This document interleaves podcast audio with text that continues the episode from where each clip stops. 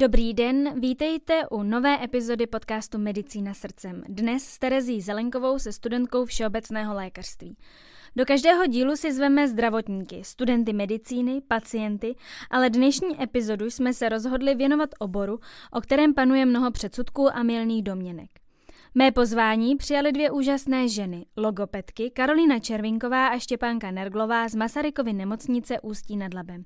Ahoj holky, vítejte v našem podcastu. Ahoj, dobrý Ahoj, večer. dobrý večer. Já jsem hnedka v úvodu říkala, že o vašem oboru panuje mnoho mýtů a i já jsem byla člověkem, který měl k oboru logopedie mnoho předsudků. A proto si myslím, že je vhodné hnedka takhle na začátek říct, kdo je vlastně logoped a čím se zabývá. Tak mohli byste to našim posluchačům trošku více přiblížit a definovat tenhle obor?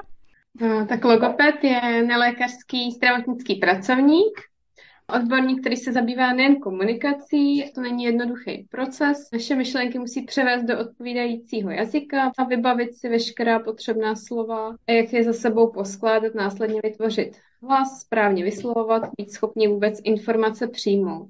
Dále se zabývá kromě komunikace eh, i dýcháním, svaly mluvidel, fatickými funkcemi, vybranými reflexy, polikáním, příjmem potravy, hlasem, motorikou, kognitivními a exekutivními funkcemi, náhradními komunikačními systémy, pokud to nelze komunikaci vést mluvenou formou, dále psaním, čtením. Jedná se tedy o velmi rozmanitý obor s nesmírně širokou péčí. Mm-hmm. Ten obor lze studovat zatím teda pouze na pedagogických fakultách. Pětiletý magisterský program nabízí jenom jediná univerzita v České republice, a to Univerzita Palackého v Olomouci. Na zbylých fakultách nebo univerzitách je nutné vystudovat nejprve bakalářské studium, tedy tříleté, a po vystudování toho tříletého studia se pokračuje navazujícím magisterským studiem. Po vystudování a získání magisterského titulu si může absolvent vybrat, kterým směrem se vydá, jestli do školství nebo do sociálního rezortu, většinou nějaká raná péče, nebo do zdravotnictví. V případě zdravotnictví, které jsme si teda zvolili i my, je však třeba splnit atestační zkoušku, obdobně jako u lékařů, u nás trvá nejméně tři roky při plném úvazku ve zdravotnictví a je nutné účastnit se dalšího vzdělávání, takže nějaké týdenní, dvoutýdenní, jednodenní kurzy, stáže na akreditovaných pracovištích. Musíme splňovat předem stanovené výkony, absolvovat testy v průběhu toho vzdělávání. Štěpánka už teda atestaci má, mě teprve čeká, a v současné době je pro možnost vstupu do předatestační přípravy také nutné splnění ročního nebo dvouročního akreditovaného kvalifikačního kurzu logoped ve zdravotnictví na první lékařské fakultě Univerzity Karlovy anebo nově na lékařské fakultě v Olomouci. Ty jo, páni, když to takhle slyším, tak mi to přijde docela dlouhé studium. Takže vy máte teda pět let magisterského studia a pak ještě tři další roky navazující, plus k tomu ještě další stáže. Hmm, to jsem nečekala. A abychom mohli pracovat sami na sebe, tak ještě po té atestaci, tak jsou dva roky praxe další a musíme splnit dva certifikované kurzy. To nakonec to studium máte možná delší ještě než eh, samotný lékaři, když se to všechno sečte. No, myslím si, že těma kurzama možná i převyšujeme množství těch kurzů. Ale myslím si, že většina našich posluchačů a celkově obecně většina populace si myslí, že k logopedovi chodí především děti, což já jsem si také myslela, pak jsem se dozvěděla eh, z Karči blogu, který se jmenuje Kouzlo logopedie, eh, tak jsem se dozvěděla, že tomu tak není a že máte široké spektrum pacientů a diagnóz. Tak možná hnedka na úvod taky by stálo za zmínku, které diagnózy řešíte ve své praxi nejčastěji? Chápu, že dětští pacienti mají určitě nezastupitelné místo, ale co třeba ty ostatní, co třeba ti dospělí pacienti? Tento mýtus vznikl zřejmě z historického hlediska, kdy laická, ale i odborná veřejnost má zakořeněného logopeda přesně jako toho, kdo učí děti výslovnost a ještě k tomu teda většinou ve školách nebo ve školkách. Nepracujeme jen s dětmi, ale i s pacienty od předčasně narozených dětí po seniory Nezabýváme se jenom výslovností, ale komunikací komplexně, tak jak zmiňovala Štěpánka. Není to jenom o drillu, ale i o zapojení aktivit do běžného života. Tím pádem je nutná, velmi nutná spolupráce rodičů. A nenajdou nás pouze lidé v ambulancích, ale i v nemocnicích, na různých odděleních, v lázních, rehabilitačních ústavech a podobně. To věkové spektrum bychom mohli rozdělit do čtyř kategorií. Jsou to miminka od předčasně narozených, teda i kde se zaměřujeme na reflexy, jako polikací, sací, uchopoví, na příjem potravy a tekutin, kojení, včetně polohování, které teda konzultujeme s dalšími rehabilitačními pracovníky, jak je vývoj orofaciální oblasti, motorický, smyslový vývoj, komunikaci, především teda to neverbální z toho počátku. A nejčastějšími diagnózami u tady těchto dětí, těch miminek, jsou poruchy polikání, poruchy sání, nesprávný vývoj čelisti a mluvidel, svalového napětí nebo roštěpy u těch dětí, u nich se snažíme o celkovou podporu toho rozvoje, podporu a nácvik komunikace, včetně výslovnosti, což je špička ledovce, mm-hmm. rozvoj kognitivních, exekutivních funkcí, smyslu, motoriky, nastavení režimu uh, při příjmu potravy a podobně. A tam jsou takovými častými diagnózami vývojová dysfázie, poruchy výslovnosti, tedy dyslálie, poruchy učení, poruchy autistického spektra, poruchy sluchu, mentální retardace, dětská mozková obrna, syndromové vady a podobně. Kde můžeme pracovat s dospělými pacienty a se seniory. Ty nás můžou navštívit buď pokud jim porucha přetrvává již od dětství, ale nejčastěji bývají ty dospělí pacienti spojování se získanou poruchou řeči, ať už mrtvicí, po nádorech mozku, po různých úrazech nebo autonehodách kdy se vlastně v podstatě dle míry narušení znovu učí komunikovat a začlenit se do společnosti. Já si teďka nejsem jistá, jestli jsem to třeba náhodou nepřeslechla, ale já jsem viděla dokument o neurochirurgii a během jedné z operací bylo potřeba, aby pacient byl přivědomý, aby se zkoušely řečové funkce během operace mozku a byl právě přítomný i logoped. Tak e, s tím se také setkáváte ve své praxi nebo um, viděli jste to někdy? Uh, ano, to se, tomu se říká Awake. To se u nás v nemocnici taky dělá, ale toho my se uh, neúčastníme, chodí tam externí, zkušenější kolegyně. Mhm. No a teďka otázka přímo na tělo. Mě by zajímalo, jak jste se vůbec dostali k tomu, co děláte, jak vás to napadlo vydat se cestou logopedie, protože já jsem se třeba ve svém okolí eh, s nikým dalším nesetkala a ani si nemyslím, že je to třeba nějaké časté povolání. Já teda začnu. Uvažovala jsem hned o několika oborech, kam bych jsem se potom po dokončení gymnázia chtěla vydat a lákalo mě úplně z prvopočátku lékařství. Buď teda pediatrie, nebo pak směřovat na úplně ty maličkaté na neonatologii. Potom to byla fyzioterapie anebo psychologie. A vždycky jsem chtěla studovat obor, kde budu mít možnost pomáhat, pracovat s lidmi, nejlépe teda s těmi dětmi a musím teda poděkovat své mamince, které vděčím za to, že přišla s nápadem studovat právě logopedii, která má ze zmíněných oborů něco vždycky a splňovalo to i představy, které jsem měla teda o té své budoucí práci a navíc i s možností mít časem vlastní soukromou praxi. A je to teda obor, který mě naplňuje, baví, je to velmi různorodý obor, kde si každý může vybrat to svoje a může se dál posouvat.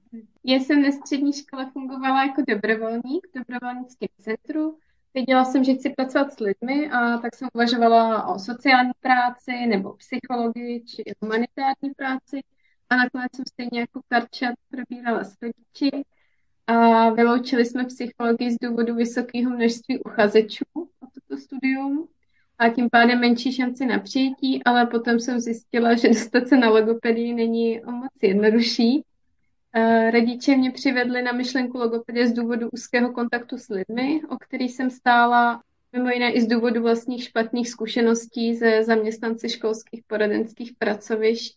No a vy sami jste navštěvovali v dětství logopeda, eh, že by vás to třeba takhle lákalo, nebo už eh, tehdy jste viděli, jak je to zajímavá a velmi přínosná práce?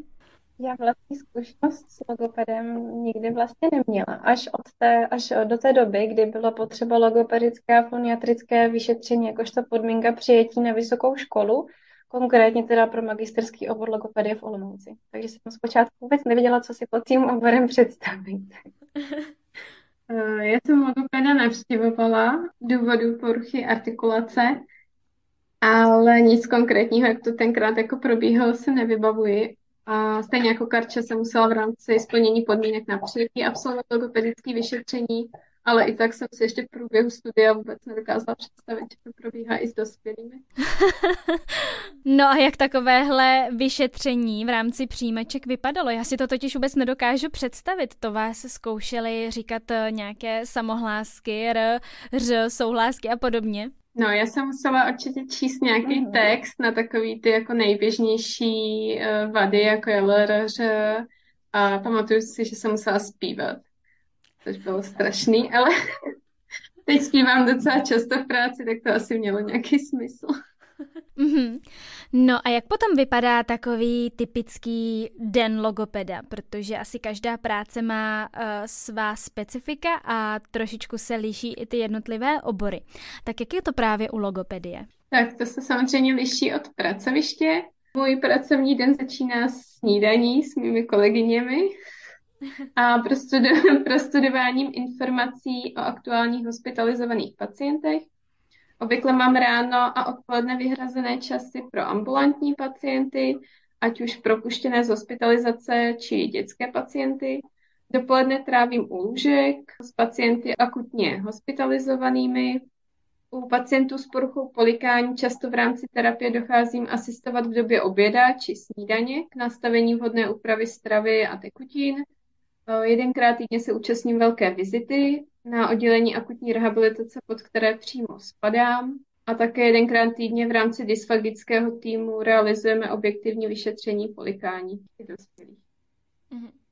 Já se v rámci svého dne setkávám s opravdu velmi širokým věkovým spektrem pacientů. Stejně jako Štěpánka po snídaní prostuduji informace ohledně těch hospitalizovaných pacientů a v předem stanovené časy, tedy většinou kolem 8. a 11. hodiny skrze krmení, se vyskytují především na neonatologické klinice, kde se v rámci Masarykovy nemocnice snažíme rozšířit logopedickou péči. Dopoledne potom mezi těmi časy strávenými na neonatologii také dochází na lůžková oddělení za dospělými pacienty, jak už zmiňovala Štěpánka. A odpoledne se přesouvám do ambulance, kam dochází dětští pacienti v rámci ambulantní logopedické péče. Mm-hmm. Já si myslím, že by naše posluchače mohlo zajímat i v jakou chvíli eh, je vhodné navštívit logopeda nebo respektive už žádoucí. Eh, protože když to teda stáhneme konkrétně na ty děti, tak spousta rodičů si myslí, že vada u jejich dětí sama ustoupí, že si dokážou pomoct vlastními prostředky a nepotřebují k tomu logopeda. Takže možná, kdy je takový ten alarm, kdyby každý, nejenom rodič malého dítěte, měl zbystřit a říct si, dobře, tak tady už je vhodná léčba nebo pomoc od, od logopeda. Logopeda je vhodné kontaktovat, pokud mají rodiče nebo sami eh, ti pacienti jakoukoliv pochybnost o vývoji řeči nebo příjmu potravy, buď dítěte nebo opravdu toho daného člověka. A pokud návštěvu doporučí lékař nebo případně nějaký učitel, učitelka mateřské základní či jiné školy. Děti do 12 měsíců tak by měly navštívit logopeda, pokud třeba nereagují na silné zvukové podněty, neumí nebo obtížně přijímají potravu, neužívají gesta, nekontaktují očima, nehrají si, nereagují na oslovení jménem nebo na nějakou jednoduchou instrukci. A u dětí od jednoho do tří let je to, pokud dítě nemluví nebo používá maximálně dvouslovné věty, mají vlastní řeč, nebo neumí vyslovovat samohlásky nebo další z těch jednodušších hlásek, mají obtíže ve smyslovém zpracování, jsou neobratné a podobně. To asi je takové nejdůležitější k těm mladším dětem, protože většinou pediatři říkají, že je ještě čas, že počkáme do tří let, do pěti let a mhm. podobně. Pokud však dítě má tady tyto obtíže, tak určitě kontaktovat logopeda. A ještě, co je asi důležité říct, tak eh, vždycky kontaktovat logopeda, pokud dítě zadrhává, koktá po dobu více než jednoho měsíce. U dítěte přetrvává chrapot více než tři týdny a nejenom teda u dítěte. A nebo dítě vyslovuje hlásky vadně, to znamená, že je tvoří na jiném místě, jiným způsobem a to už v případě teda, pokud to je už před tím třetím rokem. Mm-hmm. My jsme si tady řekli všechno, co spadá do vašeho oboru a také jakým způsobem pracujete s dětmi. Ale kdybych byla třeba rodič a chtěla bych samozřejmě svému dítěti dát to nejlepší, um, jakým způsobem bych měla potom rozvíjet učení, smysly, paměť a třeba i představivost? To je strašně vlastně těžká otázka, nejde na to jednoduše odpovědět. Možná pro takovou představu bych uvedla, že všechno už to začíná od toho útlého vývoje, od toho raného věku. A na konci, až jsou ty poznávací, poznávací schopnosti, intelekt, to tady důležité, že ten psychomotorický vývoj je také ovlivněn genetickými predispozicemi, tedy kapacitou těch jednotlivých funkcí, kam to dítě vlastně může dosáhnout. Vývoj dítěte je velmi individuální, i v závislosti na rozvoji a vývoji centrální nervové soustavy, záleží tam i na temperamentu toho dítěte. Jinak veškeré aktivity, co se dají, tak se vlastně učí už ve školce, jsou to takové, je to slovní fotbal, je to kufr, jsou to, šel jsem do krámu a koupil jsem si. Jsou to aktivity na hřišti, takové úplně obecné základní, které každý zná, ani nepřemýšlí nad tím, že jako mohou podpořit vývoj nejenom hrubé, jemné motoriky, ale i řeči. No, moje další otázka je trochu záludná a i kontroverzní svým způsobem. Je to takový fenomén dnešní doby, že rodiče dávají svým dětem velmi často do ruky telefony, tablety, když je chtějí zabavit nebo chtějí mít od nich takzvaně pokoj. Mě by potom zajímalo, jaký je váš názor na právě tuto problematiku, problematiku těch eh, elektronických přístrojů a i možná sociálních sítí, které také vládnou světem. Ale z toho pohledu logopeda, protože samozřejmě to má spoustu aspektů, tak eh, jak na to nahlížíte právě vy? Já si myslím, že v dnešní době elektronika jako taková je nadužívána a nebo užívána bez rozmyslu, bez nějakého účelu. A to nejen dětmi, zvláště pak jejich rodiči, které jsou pro děti vzorem. Žijeme ve strašně uspěchané době, kdy stále něco musíme, potřebujeme splňovat deadliny, a čas sami na sebe, na své blízké a děti už je tak omezený. Možná jsme dokonce přestimulováni neskutečným množstvím informací, které se k nám dostávají z okolí a největší podíl na tom mají právě sociální sítě, mass média a podobně. Mm-hmm. Právě čas, komunikace, sdílení, zážitky, pozornost, které rodiče dětem věnují, bohužel často tak nejsou kvalitní, jak by mohly být. Přitom právě první tři až sedm let je zásadní pro vývoj dítěte mohli bychom si je představit jako houbu, která všechno z toho okolí nasává. Jsou to ale i projevy rodičů, chování, reakce na různé situace, na krizové situace a podobně. Rodiče tak využijí často snažší varianty, protože chtějí mít i čas sami pro sebe, což je naprosto pochopitelné a děti se tou elektronikou rády zabaví, jenže děti potřebují komunikovat, potřebují sdílet, učit se, zjišťovat, zkoušet, vyžadují pozornost, lásku, bezpečí, společnost. Co se týče toho sledování telefonu při jídle, tak když si u jídla čtete, koukáte na televizi nebo jste na telefonu, tak není možné tu přijímanou stravu plně vnímat, protože je vaše pozornost roztříštěna hned mezi několik podnětů. Tudíž se mozek příjem potravy ani neuvědomuje nebo nedostatečně a vy po chvíli můžete mít znovu hlad. Když ale jíte vědomě s eliminací veškerých rušivých elementů, jídlo je často chutnější. Vnímáte mnohem více jeho barvu, vůni, chuť i množství. Takže zkuste se občas zastavit a jenom vnímat to, co jíte. A musím teda říct, že na tuto problematiku nemám úplně vyhraněný názor, jestli to je dobře nebo není. Je třeba používat selský rozum a všechno, všechno to dělat s mírou. Člověk by se měl vždycky přeci jenom chovat a přistupovat k věcem podle svého nejlepšího přesvědčení. Hmm, hmm. No, ono to možná trošičku zasahuje i do problematiky obezity. Podle toho, co si říkala, tak eh, tím, že se během jídla díváme na něco, rozptilujeme se, tak se vlastně ochuzujeme i o ten pocit citosti. A možná to už trochu tak eh, nedopa- nedopatřením pěstujeme u těch dětí, že oni vlastně jedí, jedí, ani si neuvědomují, že už jsou sytí, že už mají dost a tím, že jsou rozptýlení právě nějakou pohádkou, videem, čímkoliv, tak jestli tohle taky není nějaký problém. Ale samozřejmě polemizuju, jo, nemám to nikde ověřené, spíš jenom tak, taková dedukce vlastně z toho, co jsi říkala, že by to také mohlo s tím souviset. Já si myslím, že určitě to může být tak, jak říkáš. Nemám to teda nikde ověřené, je to opravdu jenom můj vlastní názor. Mm-hmm. A ještě možná bych k tomu řekla, že i vlastně koukání se na televizi a reklamy, které jsou většinou mířeny právě na děti ohledně nějakých potravin, tak můžou přispívat i k té obezitě, protože všechno to, co oni tam vidí, tak je pro ně lákadlo. No a jaké jsou potom teda doporučení ohledně času stráveného u obrazovky? Protože můj čas u obrazovky je teda obrovský a dost se za to stydím a Apple produkty ještě každé pondělí hlásí, jak moc jsme se zhoršili oproti minulému týdnu. Takže je nějaké doporučení, um, jak se, čím se řídit, uh, nebo nějaká hranice? Ty názory se strašně moc liší, doba postupuje a nikdy nemůžeme říct, jestli ta daná změna je dobře nebo špatně. To se většinou projeví stejně až časem. Nicméně, co jsem četla knížku Digitální demence od německého autora, tak tam uvádí, že do tří let vůbec, nebo jako minimálně. Já si myslím, že tady to je hodně takové razantní, že bych, eh, pokud je to třeba přízdě v autě nebo opravdu na nějakou malou chvíli, tak proč ne? A do sedmi let pak minimálně, maximálně třeba 30 minut denně tam uvádí. Mm-hmm. U dětí o 7 plus je pak maximální doporučená denní doba před televizí 90 minut. Mm-hmm. Několik internetových zdrojů se pak s tímto rozdělením, které uvádí tedy ten autor, shodují víceméně.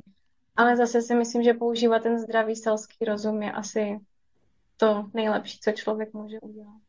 Určitě. Já zase, aby to nevypadalo, že kritizujeme jenom aktuální dobu, jo, ale já si teda pamatuju, že už i když jsem byla ve školce, tak nám pouštěli školkovský pořady typu uh, kostičky, pana kostkáčka, zpívánky a podobné věci. Takže to už bylo tehdy a minimálně tu hodinu uh, před obědem, nebo kdy to bylo po obědě, po spánku, já už si ani nejsem jistá, tak jsme tu, tu hodinku jsme tak u té televize trávili. Uh, a mě bylo 4-5 let a už je to 20 let zpátky. Já jsem to teda taky jo, tak měla často, často před jo. televizi nás posadili. Ale určitě si myslím, že dřív si děti mnohem víc hrály venku, mnohem víc spolu komunikovali. Teď je to podle mě ovlivněno i těmi sociálními sítěmi. Děti mají tablety, telefony už ve školkách. Takže si myslím, že i oni se tím baví. A pokud by se na tu televizi nedívali, nebo by nevěděli o těch nejnovějších informací, tak vlastně budou out. Já si myslím, že to je prostě tou dobou, jakože těžko říct si, my bychom na tom tabletu nebyli, ale prostě ten tablet nebyl, takže... No, já mám tady ještě připraveno spoustu otázek na takové horké téma a tím jsou dudlíky. A jsou skutečně potřeba, nebo se jedná pouze o šidítko? Problematika dudlíku je strašně kontroverzním tématem. Je to téma hrozně rozsáhlé, složité. Každý odborník na to může pohlížet trochu jiným způsobem. A ke každému dítěti a rodiči je vždycky potřeba přistupovat individuálně a komplexně. Určitě je důležitost přikládána hlavně bondingu a kojení, které je přirozené, intuitivní komunikaci s dítětem, porozumění jeho chování. Dudlík určitě dítěti nevnucujeme, ale případně nabízíme ale v případě, že se rodič rozhodne dudík používat, tak je důležité dodržovat zásady jeho užívání a je to v pořádku. Je to na tom rozhodnutí vždycky toho rodiče. Ale třeba u předčasně narozených dětí tak dudík vhodnou pomůckou, která podporuje nenutritivní sání a satý reflex. Takže naopak tam ho využíváme. No a když se teda rozhodneme eh, svému dítěti eh, dudlík dávat, tak kdy je ten správný čas na jeho odstranění?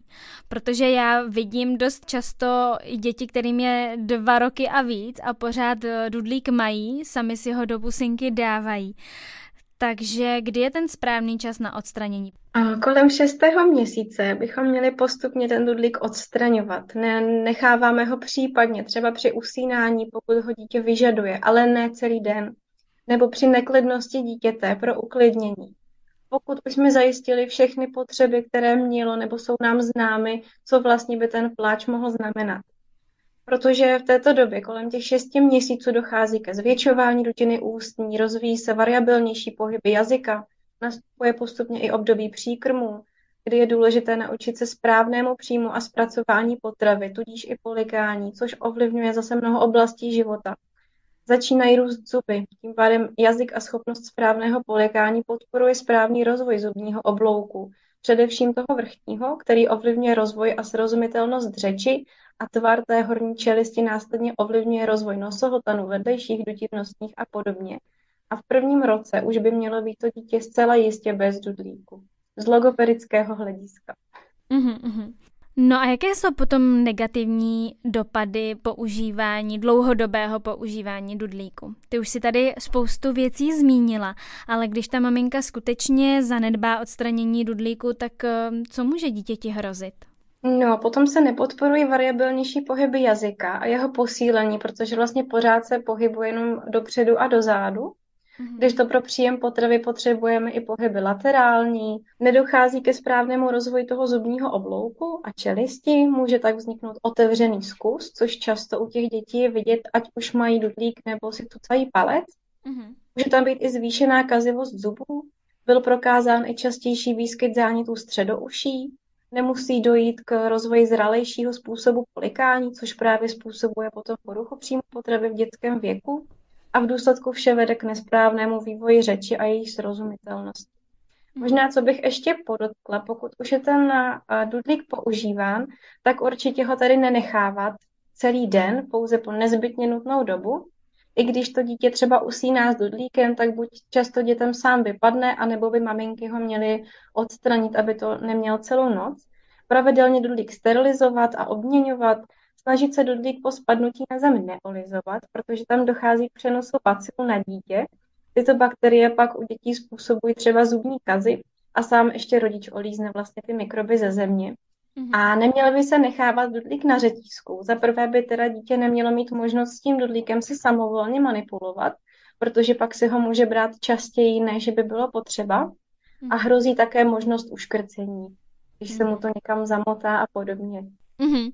No, ty jsi zmínila palec v puse, tak palec to bychom asi měli dětem úplně zakázat, ne?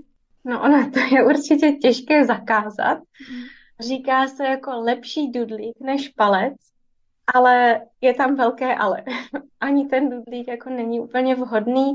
To radši třeba dát nějaké kousátko, což teda taky problematika kousátek je docela taková o, taky taková zásadní, protože spousta těch hraček, které ty děti dostanou, tak mají nějaký kulatý tvar a nemůžou se dostat na zadní stoličky, takže nepodporují mm. Vlastně to kousání na těch stoličkách a podobně, takže nemají vhodný tvar tady tyto kousátka.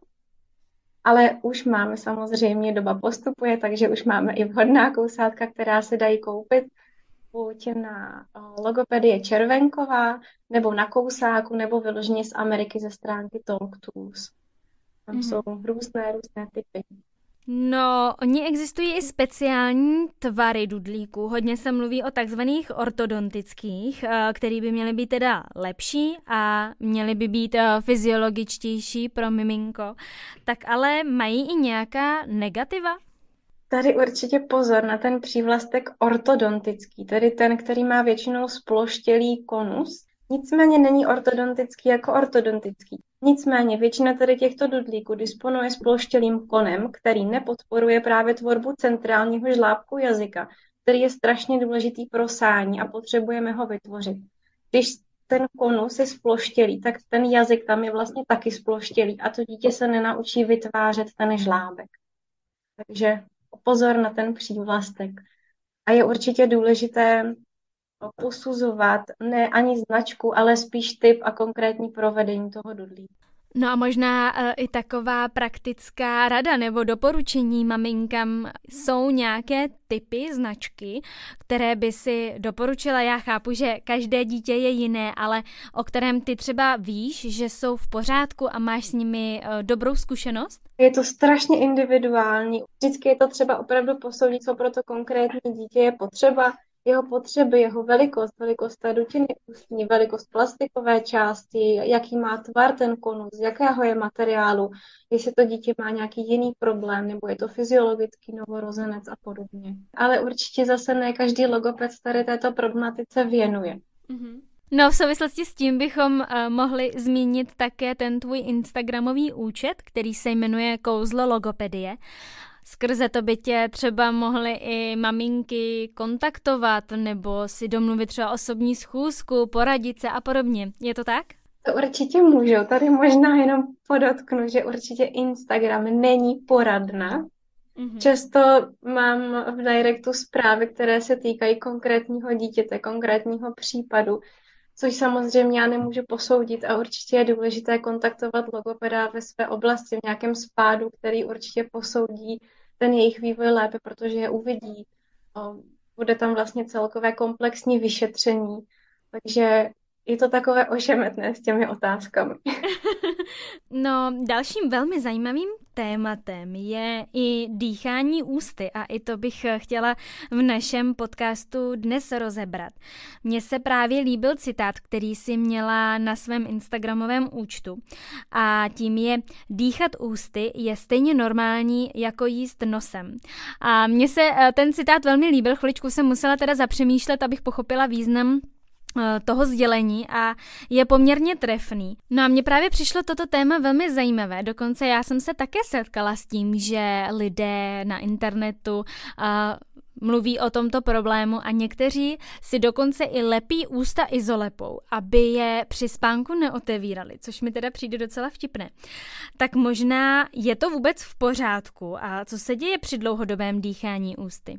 Teda ten citát jsem vzala z jedné, od jedné logopedky ze Španělska a strašně se mi to líbilo, protože jíst nosem rozhodně normální není, tak opravdu to, to přirovnání je velmi trefné.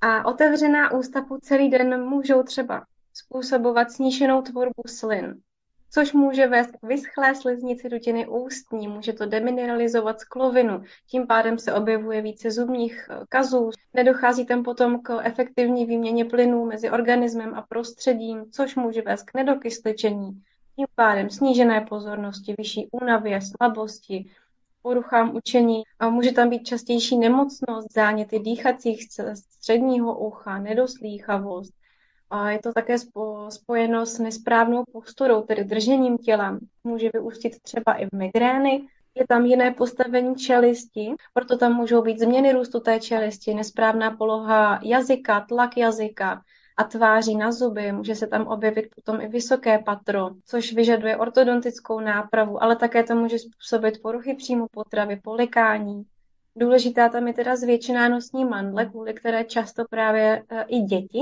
dýchají ústy. Mm-hmm. A můžou se tam vyskytovat poruchy spánku, spánkové apnoe, kdy dochází k nepravidelnému přísunu kyslíku, což dává varovný signál pro mozek, kdy se ty lidi teda budí během noci, aby se mohli nadechnout. Je tam změněná výslovnost hlásek a je toho opravdu spousta, je tam strašně moc souvislostí. Mm-hmm, mm-hmm, to, je, to je zajímavý. Ale syndrom spánkové apnoe, to už se asi neřadí do, do vašeho oboru, ne? To spíš eh, mají na starosti spánkové laboratoře, eh, plicní lékařství nebo ORL? Taky může. Já jsem vlastně v rámci svého studia psala diplomovou práci na povědomí logopedu a spánkových center o možnosti využití myofunkční terapie při obstrukční spánkové apnoe v České republice kdy v zahraničí se to velmi často využívá, protože se tam posilují vlastně svaly faringu, svaly jazyka, které můžou způsobovat nebo přispívat právě ke vzniku spánkové apnoe, ale zase tam hraje řadu několik faktorů, které teda by to bylo na strašně dlouho, kdybych to teda měla všechno říkat. Ale určitě jako e, je to možnost, která v České republice není jako známá, moc logopedů ji nedělá, ale určitě taková možnost v zahraničí je. Mm-hmm. No, dalším zajímavým tématem je dysfágie. O co se jedná a e, jakým způsobem lze řešit právě tyto problémy?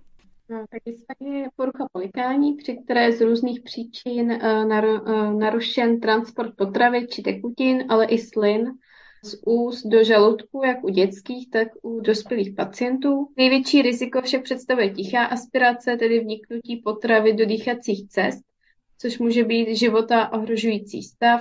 Já nejčastěji s, uh, pracuji s dospělými pacienty s dysfagií. Nejčastější příčinou jejich obtíží pak jsou mozkové příhody či onkologická léčba, ať už v té v oblasti krku nebo i onkologická léčba při nádorech mozku. Často to také bývají operace páteře, pokud je vstup veden ze předu, či neurologická onemocnění, například nejznámější je asi amyotrofní laterální skleróza, Parkinsonský syndrom či myasthenia gravis, u, kterých, u které ochabují uh, ty svaly. Častým řešením poruch polikání jsou režimová opatření při příjmu stravy a mechanická úprava stravy eh, či vyloučení rizikových potravin z jídelníčku. Stejně jako svaly ruky se dají cvičit i svaly krku, jejichž funkčnost se dá ovlivnit i elektrickou stimulací, kterou u nás provádíme a v případě vážných obtíží se musí volit alternativní příjem stravy a tekutin. Tak se pak může volit dočasně nazogastrická sonda, a nebo pak už dlouhodobějším řešením je zavedení PEGu. S dysfagií se setkáváme i u dětí, kde se, tyto, kde se to trošičku liší právě rozdílnou anatomii a fyziologii. Dítě se vyvíjí, s tím souvisí teda i dynamičtější proces krmení a vývoje kontroly nad polikáním. Nejčastější příčinou poruch příjmu potravy u dětí je potom prematurita, různé vývojové vady, ať už srdeční, respirační, neurologické postižení, komplexní zdravotní stav, strukturální abnormality, jako jsou roštěpy, atrézie, fistuly, nebo genetické syndromy, případně i medikace. Důvody k vyšetření mohou být různé. Nejčastěji to jsou třeba reflux se zvracením, averzivní reakce při jídle, nedostatečný příjem per os, neustupující dávení nebo možné aspirace. Tam to většinou se pozná právě aspirační pneumóny, tedy zápalem plic. Mhm. A jakým způsobem potom lze odhalit nebo potvrdit poruchu polikání? Jediným vlastně skutečným způsobem, jak to odhalit opravdu na 100%, je eh, využitím zobrazovacích metod. U nás na pracovišti realizujeme vyšetření videofluoroskopy, což je rengenový vyšetření, při kterém pacient přijímá stravu třech konzistencí, tekutou, hustou a tuhou. Vyšetření neslouží pouze k diagnostice, ale i k nastavení následné terapie. Na jiných pracovištích se využívá i transnazální endoskopické vyšetření, TIS, při kterém se zavádí endoskop s kamerkou přes nos do oblasti hltanu. No, už se blížíme pomaličku ke konci našeho rozhovoru a mě by ještě zajímalo, jaká je vaše nejoblíbenější logopedická diagnóza. Tak moje nejoblíbenější, asi i nejčastější diagnóza je afázie, tedy získaná porucha fatických funkcí, při které se lidi, lidé v podstatě dle míry narušení učí znovu mluvit, číst, psát a počítat. A jak už jsme i naťukli eh, stran nutné spolupráce s rodiči u dětských pacientů, tak to tady u těch pacientů tak není, že nebo tak je důležitá ta rodina, ale je velký plus pro mě, že ty pacienti sami jsou hodně motivovaní mm-hmm. a sami jako chtějí to změnit. Mm-hmm. No, v souvislosti s tím mě ještě napadá, my se jako medici samozřejmě o afázích učíme, o jednotlivých typech. A jak si říkala, ohledně té motivace pacientů asi záleží také i na typu konkrétní afázie, jestli si ten pacient svoji vadu uvědomuje, či nikoli. Je to tak? To je pravda, ale ona většinou, nebo aspoň z dosavadní praxe, můžu říct, že nejčastěji se jedná o ty motorické typy afázie, u kterých ale pokud to není úplně globální porucha, tak eh, bývá většinou aspoň v nějaké míře to porozumění zachované. Ale samozřejmě, pokud ten pacient chtít nebude, tak rodina může tlačit sebe víc a nic s tím neuděláme. No, tak to je asi, asi ve všech oborech takhle, no. A co, Karčo, ty? Eh, co u tebe tvoje nejoblíbenější diagnóza? Já jsem teda zatím neměla možnost se v rámci, v rámci délky své praxe setkat s celým spektrem diagnóz, nicméně mě velmi láká problematika prematuritních novorozenců a raného vývoje, kde se propoje logopedie s dalšími rehabilitačními odbornostmi, jako například ergoterapie, což je mé sekundární studium, které příští semestr snad úspěšně ukončím. A fyzioterapie, takže to je mi hodně blízké. No, tak to my ti budeme držet uh, palce při studiu. Budeme Děkuji. Holky, eh, já vám moc děkuji za krásný rozhovor. Už eh, jsme vyčerpali veškeré otázky. Děkuji vám, že jste byli hosty našeho podcastu. Přeji vám mnoho úspěchů, mějte se moc hezky a ahoj. Ty taky se mě krásně. Ahoj. Děkujeme, ahoj. Ahoj.